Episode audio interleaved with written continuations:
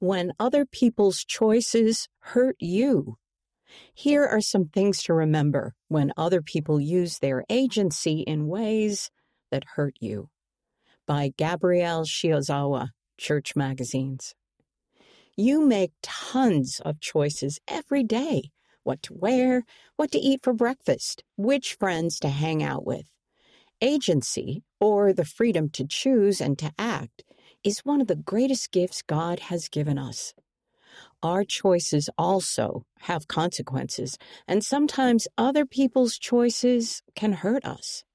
If you've ever gotten grounded because of something your brother did, you know just how challenging it can be when other people use their agency in ways you don't like. But sometimes there are even worse things that people can use their agency for. Kids at school might bully you, or maybe a family member decides to leave the church. There are a lot of times when life can seem unfair. After all, you're trying to use your agency to make the right choices. So why aren't they? Of course, you can't control others. But the good news is that you can change yourself. The strategy is to switch what you focus on and to make good choices even when others don't. Here are some things to remember about moving forward with faith, even when other people use their agency in ways that hurt you. 1. Satan sought to destroy agency. See Moses chapter 4, verse 3. Even though it's hard to watch others make bad choices, you are also free to make good choices, to follow Jesus Christ and become more like Him. 2. Your actions have an effect. Remember, we are free to choose, but we cannot choose the consequences. Seeing how other people's choices affect you can be a good reminder for you to make choices that don't harm yourself or others. 3. Everyone is responsible for their own choices. See Doctrine and Covenants, section 101, verse 78. You don't have to be burdened with feeling responsible for changing other people or their choices.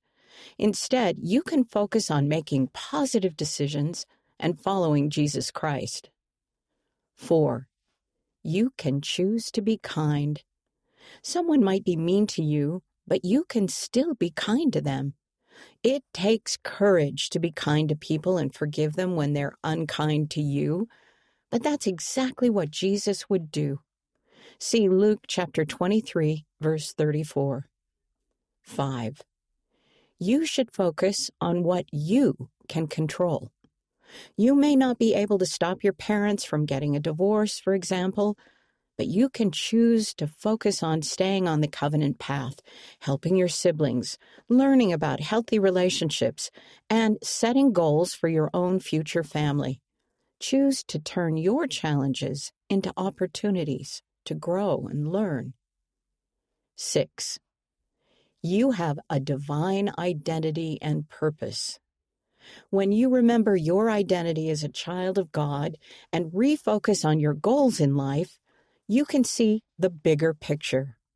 Focusing on your purpose and seeing that these challenges are only a small part of your life story can help you move forward with faith. 7. Through faith in Jesus Christ, you can find personal peace, even when things around you aren't peaceful. President Russell M. Nelson said, We can feel enduring peace and joy even during turbulent times.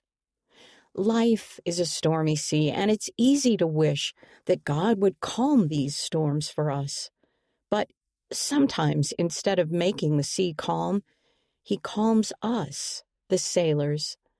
Turn to him with your troubles, and he will help you. God gave you agency so that you could choose to follow him and therefore become like him. As you do, you will naturally learn from your own choices and mistakes and from the choices of others. Even though it is hard to watch people make choices that hurt you, you can learn from those experiences and move forward with purpose, faith, and joy. Read by Jane Wise.